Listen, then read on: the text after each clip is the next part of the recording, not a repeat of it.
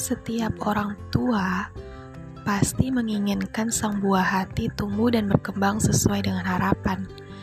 Sayangnya, mereka justru menerapkan pola asuh yang terasa kurang tepat bagi anak, tetapi terasa tepat bagi mereka. Salah satunya adalah pola asuh overprotective. Namun, gak banyak orang tua yang tahu dampaknya gak seperti yang mereka harapkan. Hmm, penasaran bagaimana kelanjutan pembahasannya? Yuk simak podcast gue sampai habis.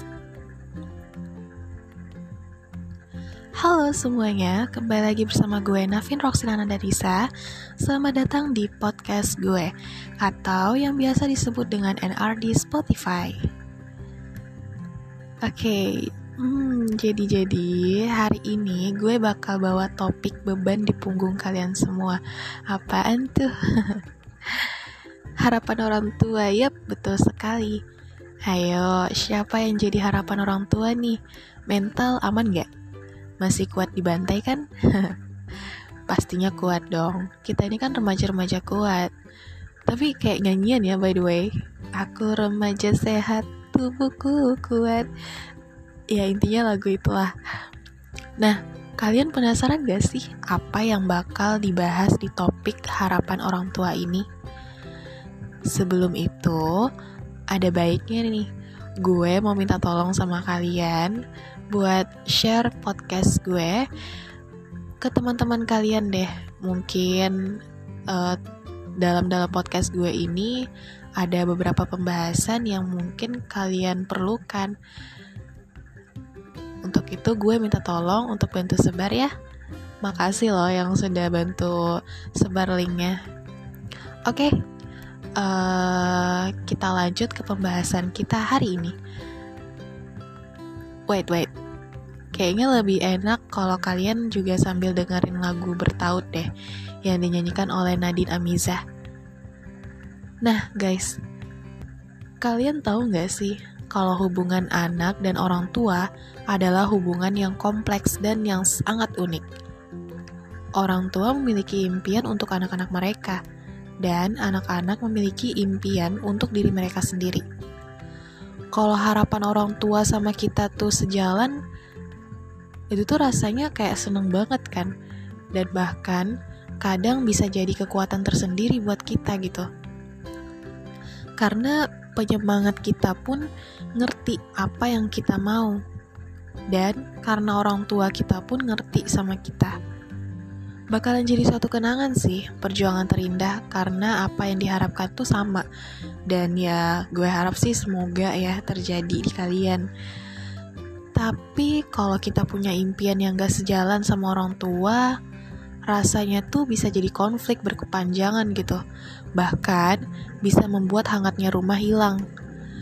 Yang membuat si anak berpikir definisi rumah tuh ada nggak sih dalam hidup gue gitu tapi di sisi lain juga kita nggak bisa nyalahin siapa-siapa atas hal itu.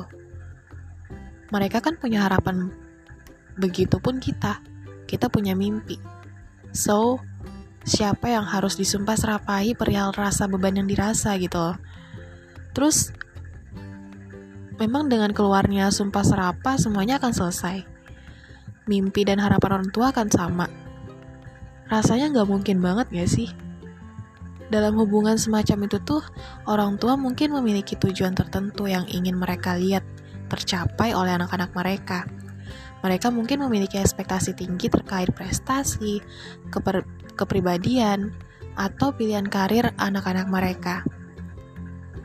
Motivasi di balik impian itu bisa beragam, termasuk keinginan untuk melihat anak-anak berhasil lebih baik dari apa yang mereka capai memastikan masa depan yang baik untuk mereka, atau mungkin juga memproyeksikan ambisi mereka sendiri pada anak-anak.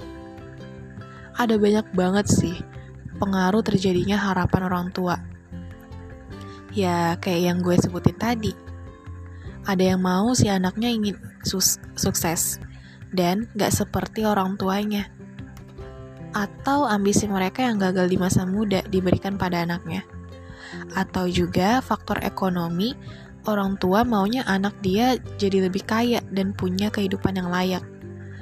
Tapi si orang tua nggak tahu kalau si anak juga punya batas lelah dalam mengejar. Ada juga nih faktor komunikasi, karena kita jarang melakukan percakapan dan selalu nurut apa kata orang tua. Kita dan orang tua jadi bentrok gitu masalah impian. Ada banyak banget impian orang tua yang diharapkan ada di anaknya.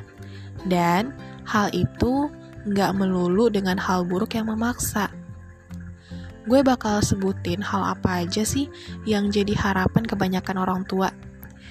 Yang pertama, anak yang sehat dan bahagia. Orang tua mana pun ingin anak-anaknya pasti tumbuh sehat dan bahagia kan? Mereka ingin anak-anaknya memiliki kesempatan untuk mengejar cita-cita mereka dan menjalani hidup yang penuh sukacita. Hal itu sangat pasti sih, gak perlu gue jelasin juga pasti kalian bakalan ngerti kan. Next yang kedua, ada yang anak yang sukses secara akademis. Orang tua ingin anak-anaknya sukses secara akademis. Mereka ingin anak-anaknya memiliki kesempatan untuk mendapatkan pendidikan yang baik dan mengejar karir yang mereka sukai. Itu kata materinya. Tapi aslinya gimana ya?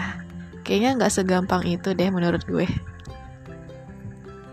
Lalu yang ketiga, anak yang baik hati dan peduli. Orang tua ingin anak-anaknya tumbuh menjadi orang yang baik hati dan peduli. Mereka ingin anak-anaknya membuat perbedaan di dunia dan membuat dunia menjadi tempat yang lebih baik. Next yang keempat, anak yang mandiri dan bertanggung jawab. Orang tua ingin anak-anaknya tumbuh menjadi orang yang mandiri dan bertanggung jawab pastinya. Mereka ingin anak-anaknya dapat berdiri sendiri dan mengambil keputusan sendiri. Itu sih. Lalu yang terakhir, anak yang bahagia dan sejahtera. Orang tua pasti ingin anak-anaknya hidup bahagia dan sejahtera kan? Mereka ingin anak-anaknya memiliki segalanya yang mereka butuhkan untuk hidup bahagia dan sejahtera. Nah, itu dia sih harapan-harapan yang biasanya diharapkan orang tua. Dari menurut gue uh, versi gue ya. Tentu kayak namanya harapan pasti semua hal bagus yang diinginkan gitu. Tapi tahu nggak sih um, sebelum gue lanjut, kalian mungkin bisa dengerin sambil dengerin lagu A Million Dreams ya, yang dinyanyikan Alexandra Porat. Itu tuh lagu benar-benar relate banget dan juga benar-benar memotivasi banget. Jadi gue saranin uh, sambil mendengar podcast gue malam ini, kalian sambil dengerin lagu yang gue request tadi, oke? Okay? Hmm. Tapi nih, tapi tapi tapi harapan orang tua sama anak tuh nggak selamanya berjalan mulus kayak yang gue ketik di pembukaan materi tadi. Ada aja gitu bentroknya. Si anak mau jadi pelukis, eh orang tuanya maunya jadi si anak tuh jadi dokter. Nah loh, berbanding terbalik banget kan? Terus gimana kalau gitu? Kalau akhirnya si anak lebih milih jadi pelukis, gimana? Apa orang tua harus ngalah? Mungkin sih iya, karena nggak selamanya kita sama orang tua kita. Jadi tentu aja kita yang tahu untuk ke depannya gimana. Kita kita yang jalanin kan? Jadi harus kita yang mengendalikan. Kalau kita jalan aja masih tentang orang tua kita, gimana nanti kalau tentangnya lepas gitu, tentengannya lepas diam di tempat. Gak mungkin kan? Hidup berjalan guys.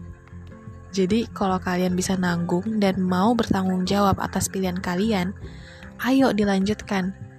Dan orang tua juga gak boleh ngejejer anaknya. Kadang ada saatnya ego untuk dilepaskan karena yang dirawat manusia dengan akal bukan benda tanpa akal. Paham gak maksudnya?